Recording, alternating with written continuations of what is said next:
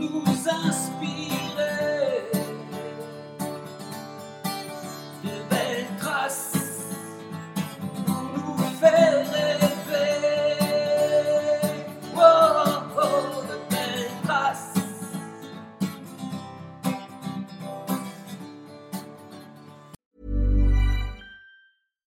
Here's a cool fact. A crocodile can't stick out its tongue. Another cool fact, you can get short-term health insurance for a month or just under a year in some states. United Healthcare short-term insurance plans are designed for people who are between jobs, coming off their parents' plan, or turning a side hustle into a full-time gig. Underwritten by Golden Rule Insurance Company, they offer flexible, budget-friendly coverage with access to a nationwide network of doctors and hospitals. Get more cool facts about United Healthcare short-term plans at UH1.com. Hiring for your small business? If you're not looking for professionals on LinkedIn, you're looking in the wrong place. That's like looking for your car keys in a fish tank.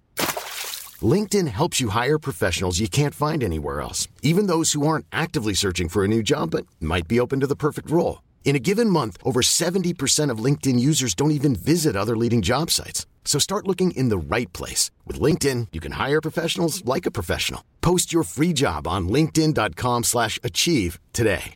Hey, I'm Ryan Reynolds. At Mint Mobile, we like to do the opposite of what Big Wireless does. They charge you a lot, we charge you a little. So naturally, when they announced they'd be raising their prices due to inflation, we decided to deflate our prices due to not hating you. That's right. We're cutting the price of Mint Unlimited from $30 a month to just $15 a month. Give it a try at mintmobile.com/switch. $45 up front for 3 months plus taxes and fees. Promo rate for new customers for limited time. Unlimited more than 40 gigabytes per month slows. Full terms at mintmobile.com. Bonjour à toutes et à tous. Bienvenue dans le podcast Belle Trace. Je suis Flo Masnada, skieuse et passionnée de sport. Choisir, dessiner, laisser ma trace, c'est ce qui m'a guidée pendant des années et je souhaite que cela continue. Alors j'ai pensé qu'à travers ce podcast, je pourrais donner la parole aux grands champions, mes amis, que j'ai eu la chance de côtoyer pendant des années pour qu'ils nous transmettent leurs messages, leurs valeurs, leurs belles traces quoi. Ils nous ont fait vibrer et continuent à provoquer des émotions uniques chez nous. Alors, tendez l'oreille et soyez à l'écoute de leur souffle plein d'énergie positive. Aujourd'hui, je reçois dans Belle Trace une championne exceptionnelle.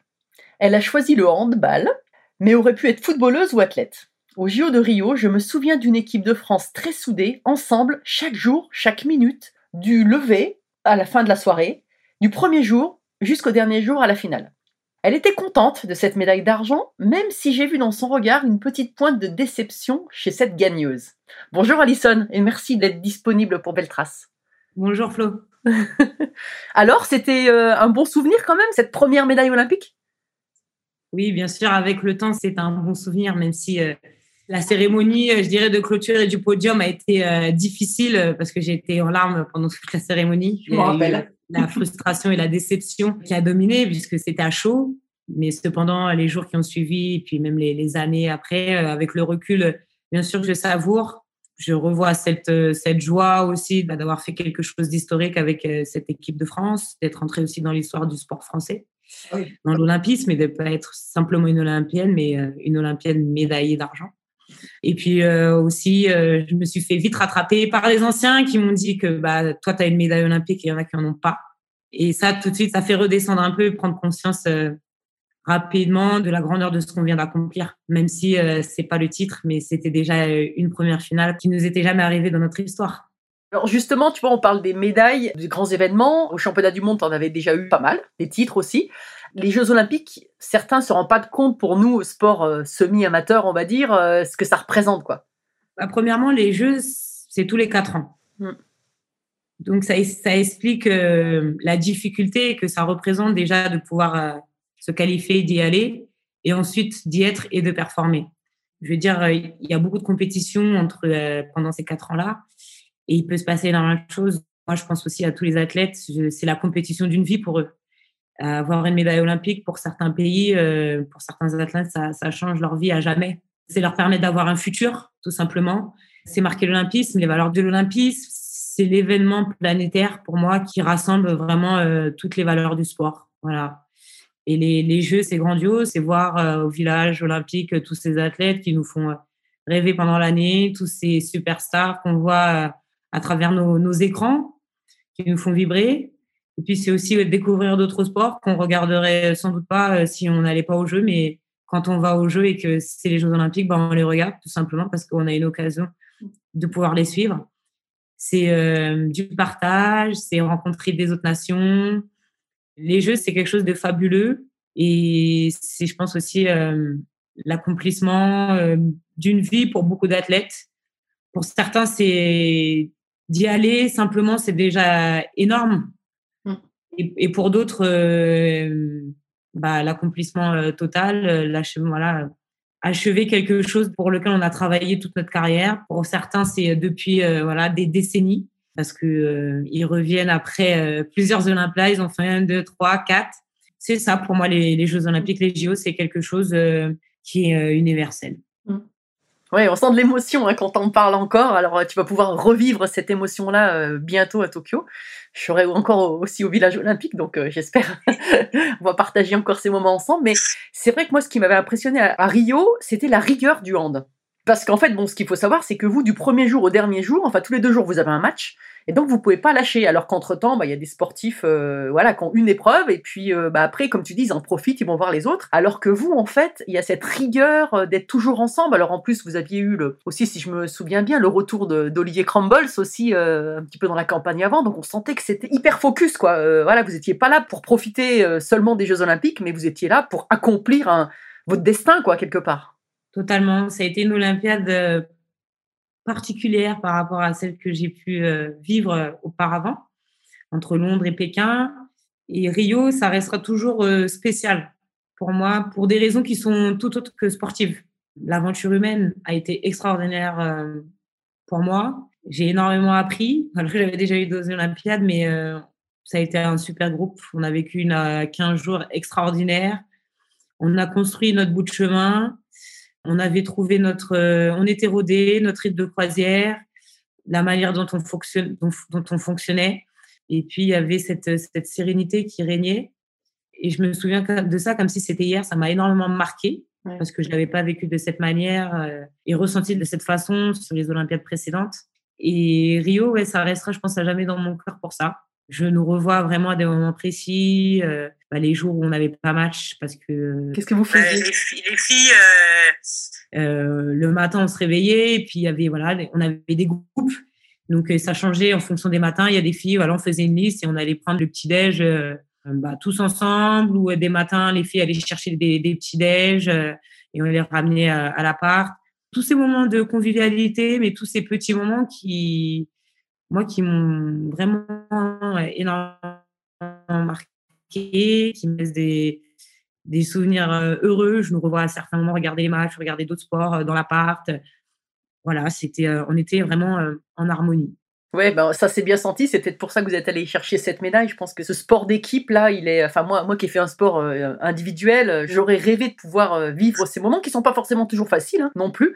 Parce que finalement, des fois, quand on est sur le banc, je me demande toujours, tiens, quand on est titulaire ou quand on est remplaçante, même si vous avez beaucoup de changements, comment ça se passe quand on est remplaçant et qu'on voit la titulaire, en tout cas celle qui est sur le terrain, faire un super match? Est-ce qu'on l'envie pas un petit peu?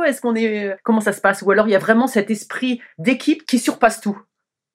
Je pense c'est un peu des deux, honnêtement. Ouais. Quand on voit l'autre qui réussit, on est contente parce que ça aide l'équipe et ça va dans le bon sens. Et que le plus important, c'est aussi d'avoir une concurrence saine. C'est, faut savoir aussi s'inspirer des autres et que ça nous tire vers le haut. Bien sûr qu'on aimerait rentrer sur le terrain et aussi apporter notre pierre à l'édifice. Mais c'est aussi ça, le sport co, c'est qu'à un moment donné, on est un peu plus dans l'ombre que celui qui est devant nous. Mais ça n'empêche qu'à un moment donné, l'autre peut aussi flancher. Et c'est à nous, du coup, de prendre le relais et d'apporter ce truc en plus, d'apporter nos qualités au groupe. Voilà, c'est la force du sport co. On est là les uns les autres. Il y a des jours sans, il y a des jours moins bien, il y a des jours extraordinaires.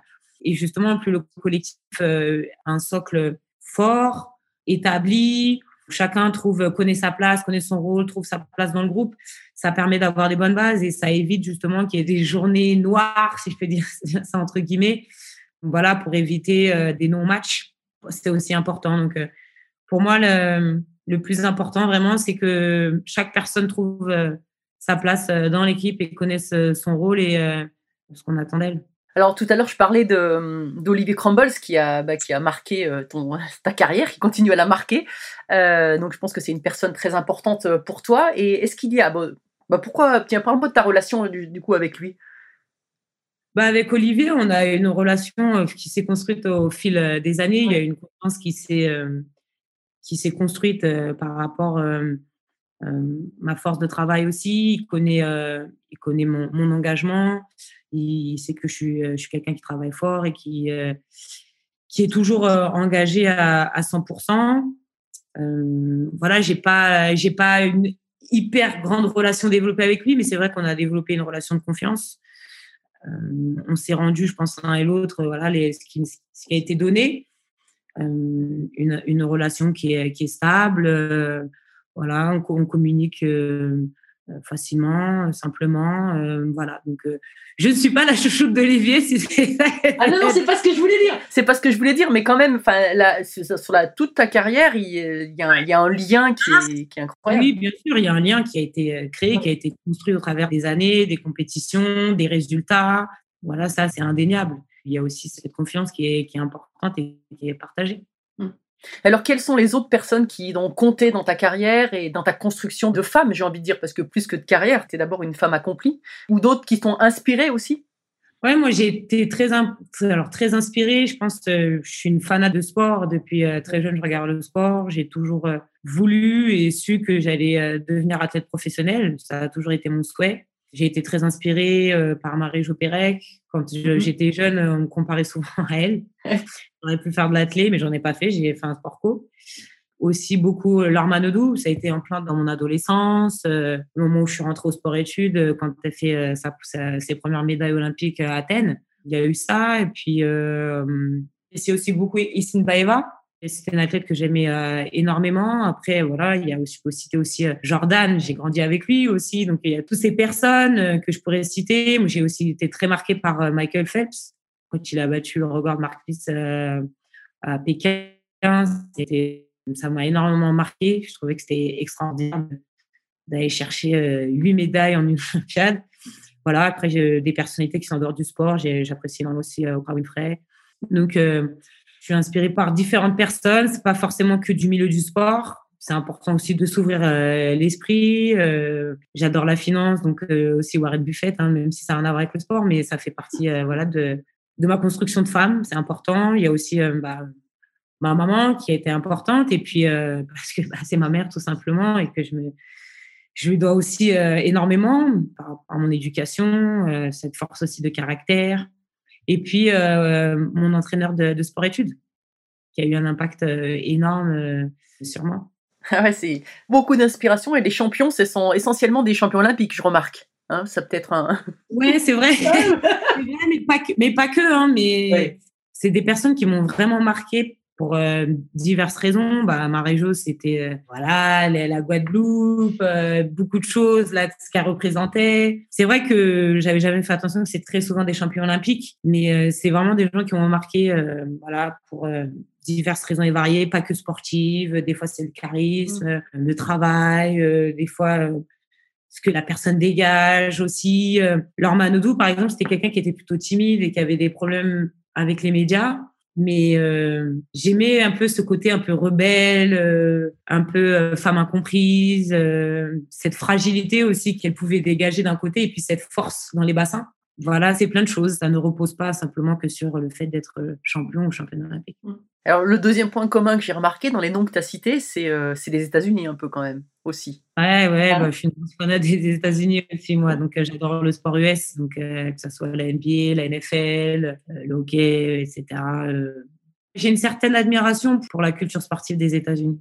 Cette capacité à développer des athlètes, à investir sur des athlètes. Puis, même si c'est un grand pays, même si c'est vrai qu'à chaque Olympiade, on sait qu'on va les retrouver dans le haut du tableau des médailles. Chaque Olympiade, tu vois des athlètes différents, mais ils ont cette force de construire des athlètes et des superstars, je trouve, parce que là, on peut prendre Simone Biles. Ils ont cette capacité à construire des athlètes, à les faire devenir des superstars. J'apprécie ça. J'apprécie cette culture, même si je sais que c'est marche ou crève. Et ils se donnent vraiment les moyens. Et puis, ils savent respecter leurs athlètes, les valoriser à leur juste valeur, selon moi.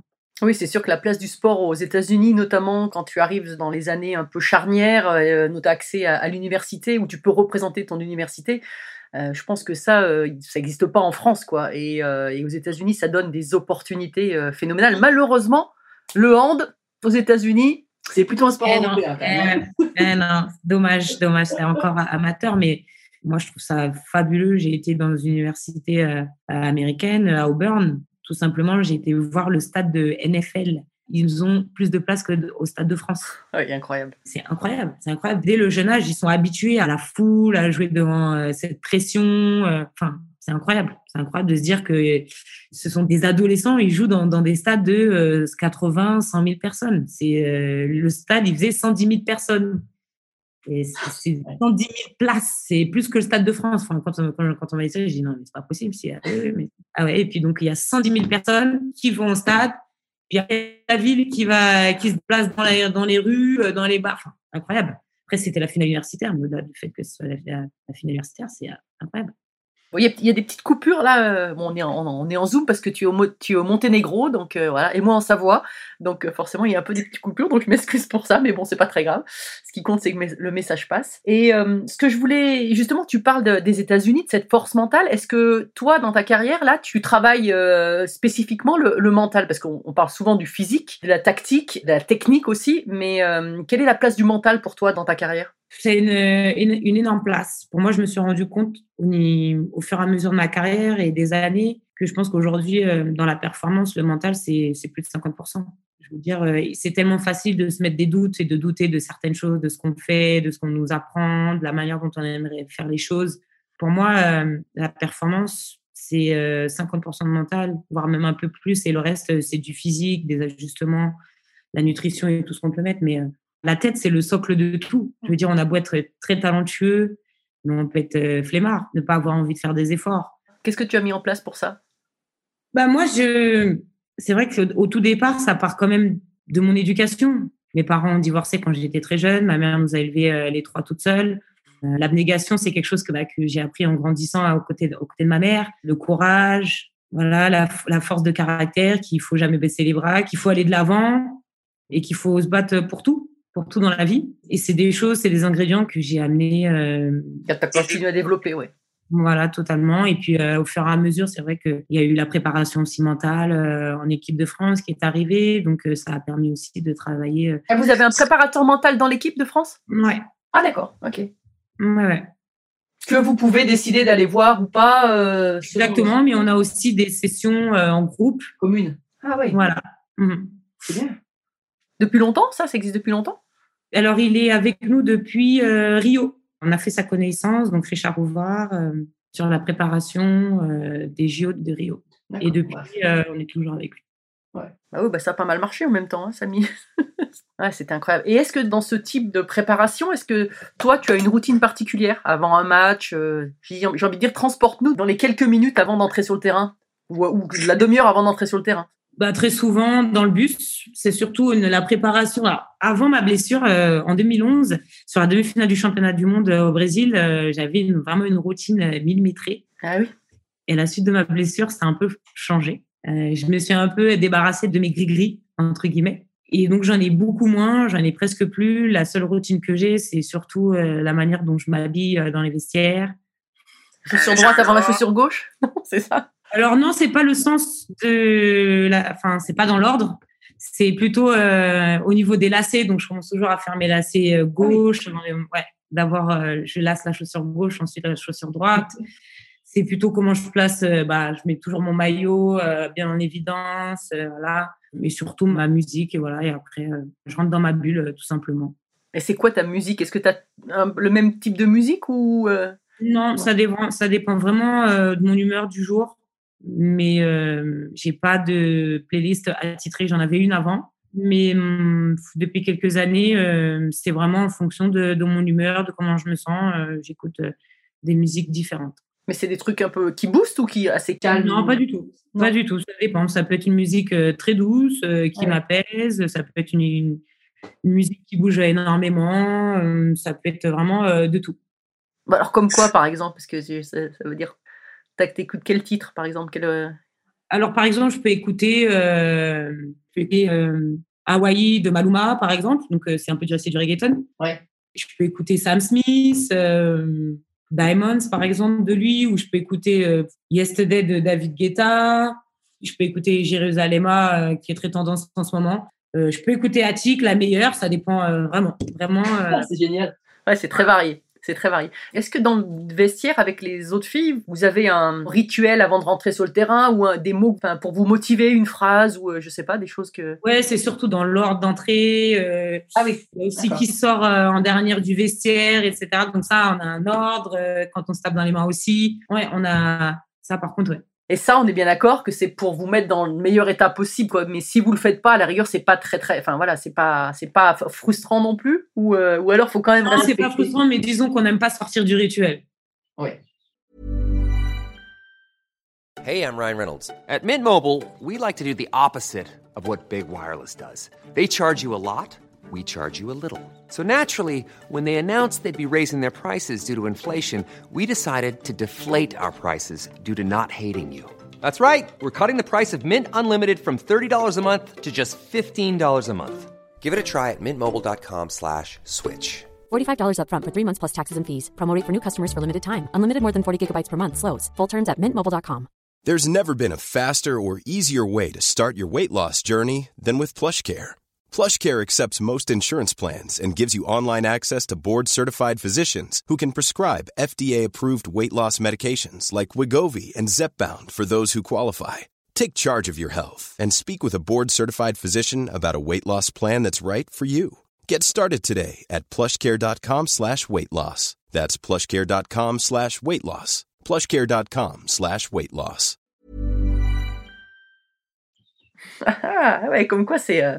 Bah oui, il faut se mettre dans le méta positif, dans l'énergie positive. Vous allez chercher l'énergie positive comme ça, quoi. Oui, parce que c'est des habitudes qu'on prend, tout simplement. Mm. C'est des petits trucs qui s'installent, auxquels on s'habitue, parce que bah, y a un regard, il y a une énergie, c'est aussi des repères, tout simplement. Ouais, c'est vraiment fort. Et là, le coach, il rentre dans le mécanisme ou il reste de son côté à part ? Non, alors le coach, il est pas dans il est dans le mécanisme avant l'échauffement. D'accord. Il vient faire son speech avant l'échauffement, mais après, non.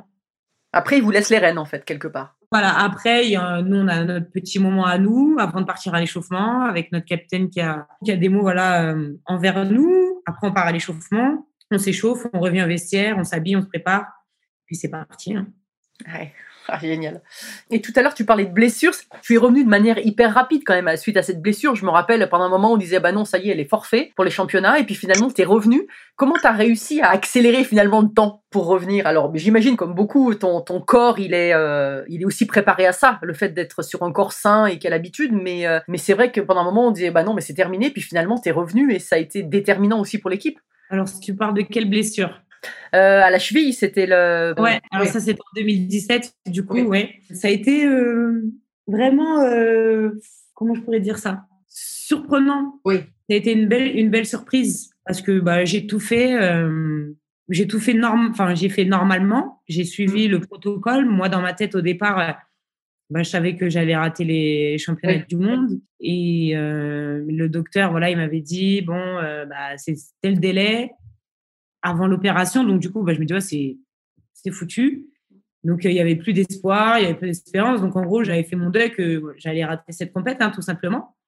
Et puis, après l'opération, finalement, c'était quand il est rentré dedans. Donc, il a dit, finalement, c'était mieux que ce que je pensais. Et donc, c'est le timing. Le timing, c'est 6 mois. Bon, OK. Et je dis, OK. Et je lui dis, mais c'est vrai qu'en 4 mois... on peut revenir, etc. Il m'a dit oui, mais on préconise quand même 6 mois parce que c'est un ligament et blablabla. Nanana. Et il me dit ça, je dis OK. Donc, il me dit de toute manière, on se revoit. J'ai dit ah, d'accord. Et puis, il m'a dit on se revoit en septembre. Et en septembre, on fera un point définitif. Puis, du coup, c'est vrai que après l'opération, quasiment pas de douleur. Étant donné que je pouvais poser le pied tout de suite, pas à 100%, j'étais avec les béquilles, mais je pouvais déjà poser le pied. Et puis, au bout d'une semaine, j'avais déjà enlevé une béquille. 2 semaines, j'avais plus de béquille, même si j'étais pas encore autorisée, mais je prenais une béquille parce que le docteur, quand il me voyait à Cap-Breton, il me disait « Alison, il faut prendre la béquille, nanana ». Bon, je prenais la béquille parce que j'avais... Et puis, avant de revoir le CHIR, du coup, j'ai recommencé à courir en septembre. Je me suis fait opérer le 12 juillet, je crois, si je me souviens bien.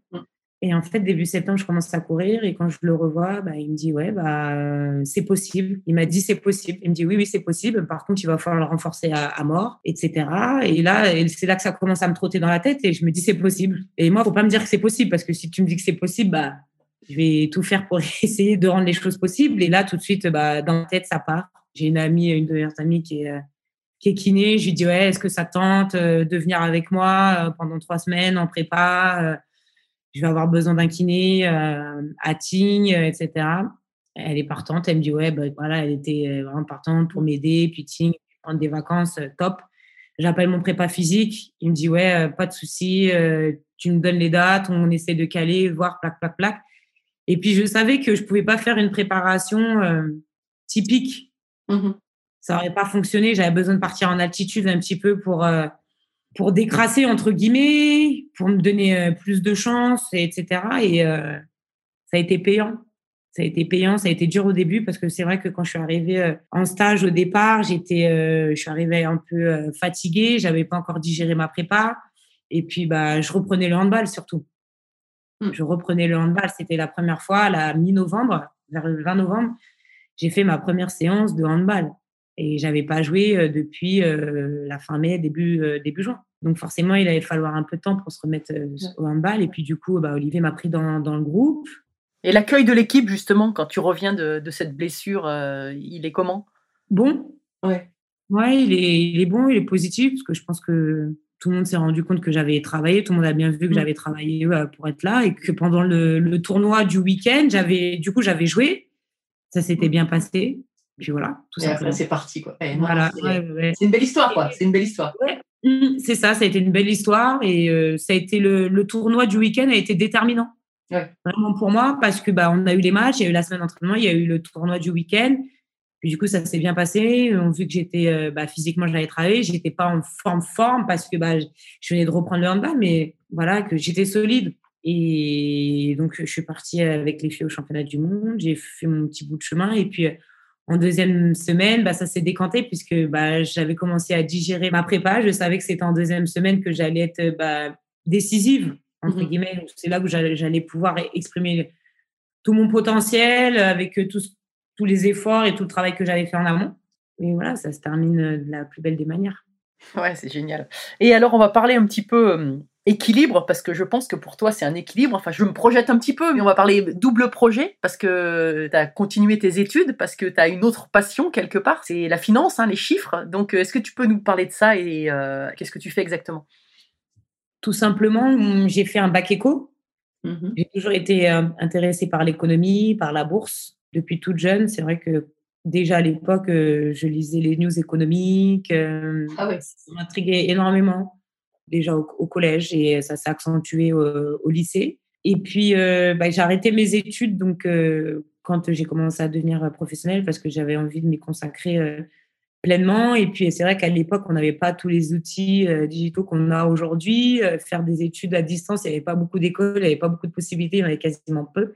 Et puis, donc, je m'étais promis que je reprendrais mes études parce que l'école, j'adore apprendre. Ce n'est pas forcément l'école en soi, mais j'adore apprendre. Et donc, je m'étais promis ça. Et puis, il y a 3 ans, donc, j'ai rencontré, en fait, pour l'EDHEC, j'avais rencontré donc, quelqu'un qui m'avait parlé de l'EDHEC, une ancienne athlète, qui m'a dit « ouais, tu sais, l'EDHEC, ils font aussi les doubles projets pour les athlètes, ils font le BBA en ligne. » Je dis « ah bon ?» donc, et puis, j'ai pris contact, tout simplement. J'ai passé des tests et puis je suis rentrée à l'EDHEC sur le BBA en ligne, tout simplement. Donc, j'ai vu aussi que c'était une référence en termes de business school, surtout axée sur la finance, la recherche dans la finance. Et j'ai sauté sur l'occasion. Je me suis dit, c'est le moment maintenant de reprendre. C'est ce que je voulais faire. Et puis voilà, je suis rentrée à l'EDHEC. Je suis toujours à l'EDHEC. Je suis sur ma 2e année. Et voilà, je vais continuer. En tout cas, ça me plaît énormément. Je suis surtout très heureuse d'avoir eu cette opportunité de pouvoir réaliser pleinement à terme et de pouvoir aller vers un MBA. Mais ouais, me spécialiser dans la finance. Alors, c'est vrai, c'est original parce qu'il n'y a quand même pas beaucoup de sportifs qui sont dans cette branche-là. Je crois qu'il y a Clément Lefer, le nageur qui a fait ça. Je ne sais pas si tu le connais ou si tu t'es rapproché de lui pour avoir un peu des infos quoi, là-dessus. Alors, je ne le connais pas personnellement, mais on m'a souvent cité son nom quand les gens ont entendu parler que je voulais devenir trader, que je voulais être dans la finance. On me dit, ah, bah, il y a Clément Lefer, donc... ancien nageur qui était justement qui a fait des études et qui est trader. Donc... Bon, je t'enverrai ses coordonnées parce que je pense que ça peut être sympa de parler avec lui, d'échanger pour voir son expérience, quoi. Parce que maintenant il est dedans, je crois qu'il est à Londres. Oui, il est à Londres, c'est exactement ça. Ouais. Je trouve que les sports olympiques, c'est ça aussi, c'est faire travailler ce réseau et des passerelles entre les sports et entre les médaillés olympiques d'ailleurs. Je crois que c'est ce qui est intéressant. Alors, à part le hand, enfin le sport en général, la finance, est-ce que tu as une passion cachée qu'on ne connaît pas ? Cachée, je dirais pas cachée, mais moi j'adore voyager. C'est ma première hobby. Oui. C'est mon premier hobby, ouais. Alors, en ce moment, c'est un peu... Ouais, c'est compliqué en ce moment, mais moi j'adore voyager. Ouais. J'adore. J'ai été autant à Hawaï, en passant par l'Australie, Singapour. Ah oui, des voyages loin, quoi, quand même. Ouais, j'adore voyager loin. J'adore ça parce que ça me permet de couper vraiment, réellement, de mon quotidien, de ma vie, tout simplement. Et j'ai fait énormément de pays dans le monde, donc à titre personnel, bien sûr. Donc, j'ai été à Tokyo bien avant d'y mettre les pieds pour la première fois en 2019. J'ai fait beaucoup les US aussi. Hein. J'ai fait toutes les grandes villes des États-Unis, donc d'est en ouest. Voilà, donc. Et donc, quel pays, enfin, après c'est difficile, hein, mais t'as marqué le plus? J'ai fait beaucoup d'îles aussi. Ouais. J'ai trouvé mon nouveau jardin secret. Ah. Et, l'Australie m'a. L'Australie m'a énormément marqué, j'ai hâte. C'est une petite île en même temps. Ouais, alors ça, c'est pas une île du coup, mais une île continent.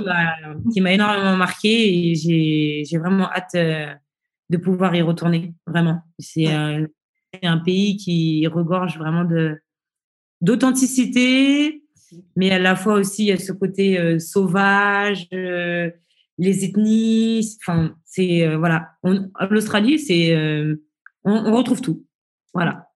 On retrouve tout, l'authenticité, la mer, la ville, enfin, vraiment, voilà. Les aborigènes, ce côté très traditionnel, le surf dans le nord-est, enfin bon, sur la grande barrière de corail, la plongée, où on peut aller vraiment du côté de Darwin ou du coup, c'est enfin, voilà, c'est l'Australie, quoi. D'accord, bon bah, j'espère que tu pourras trouver du travail là-bas et puis associer ta passion.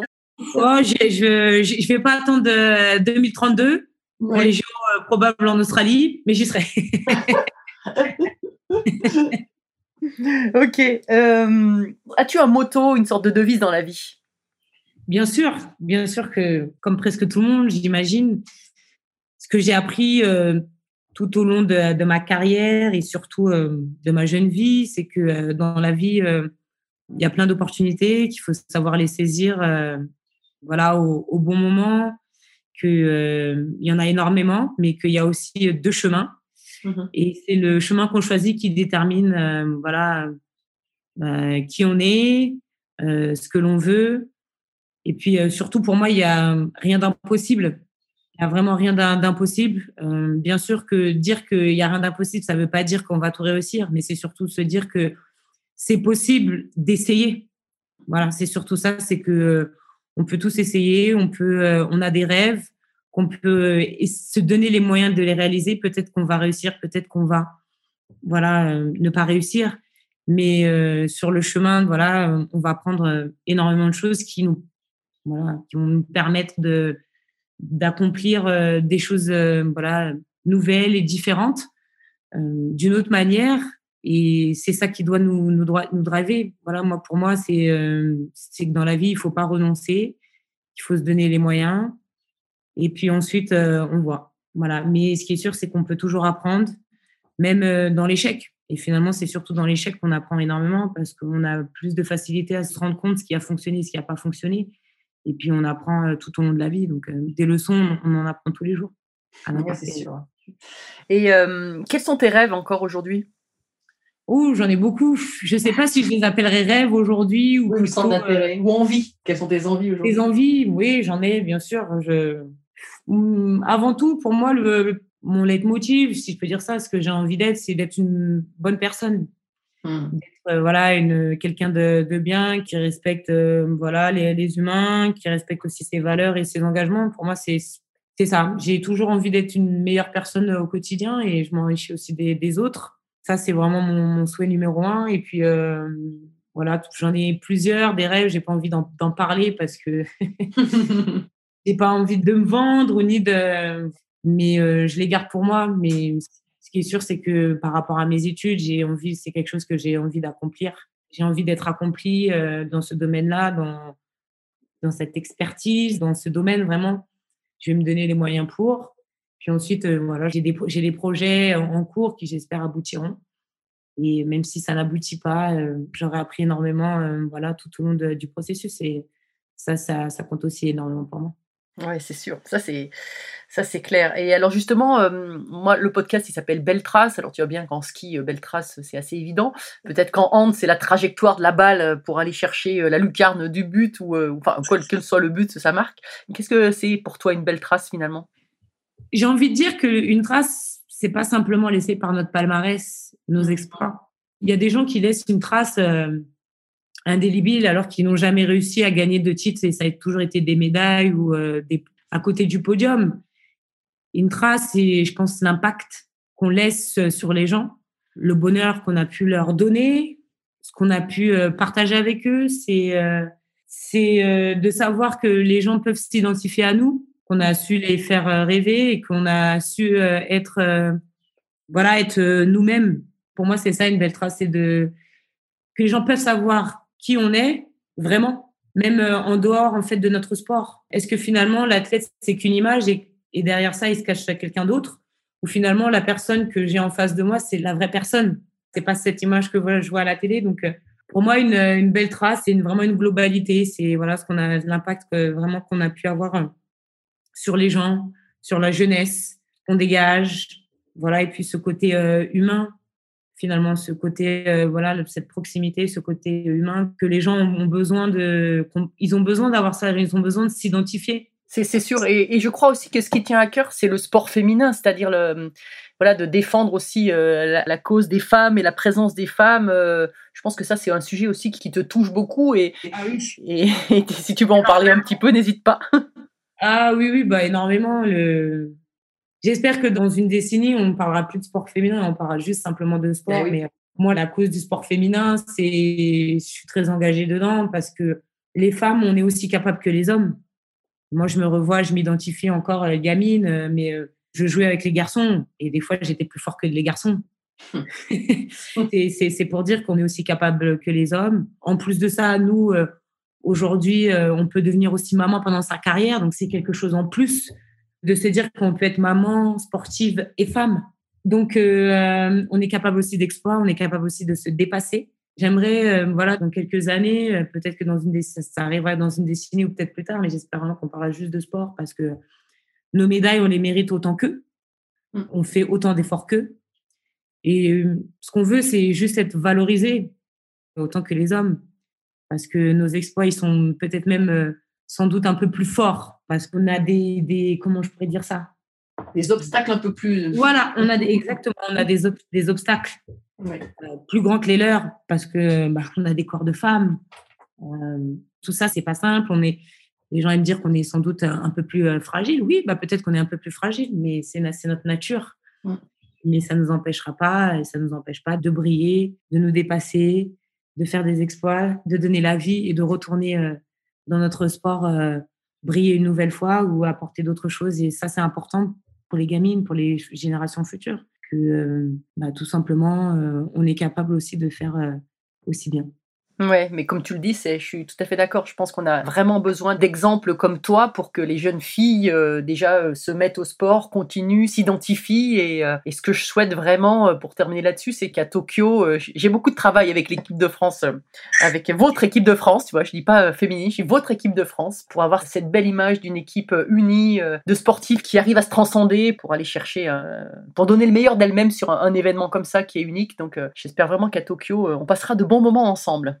Oui, j'espère. C'est aussi ça, hein, la Team France olympique, c'est de se soutenir, de voir les autres réussir et que ça nous booste encore plus à réussir. Moi, c'est des images que je garde parce que nous, la compète, comme tu as pu le dire au début, c'est que ça commence le premier jour et ça finit le dernier jour.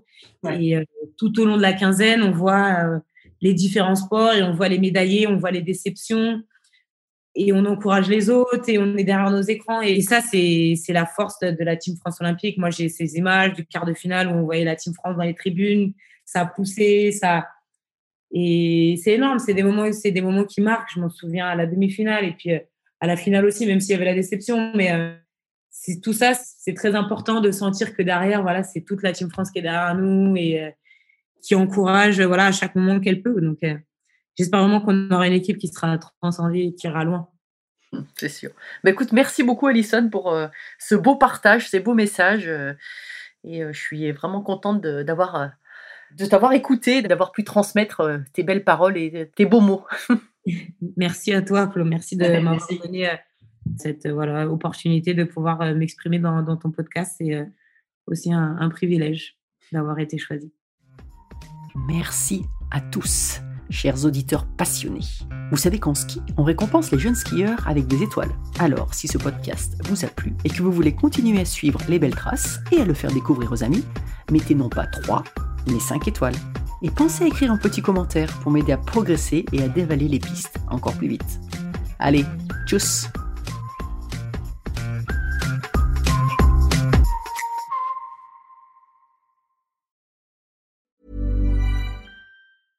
Small details or big surfaces, tight corners or odd shapes, flat, rounded, textured, or tall.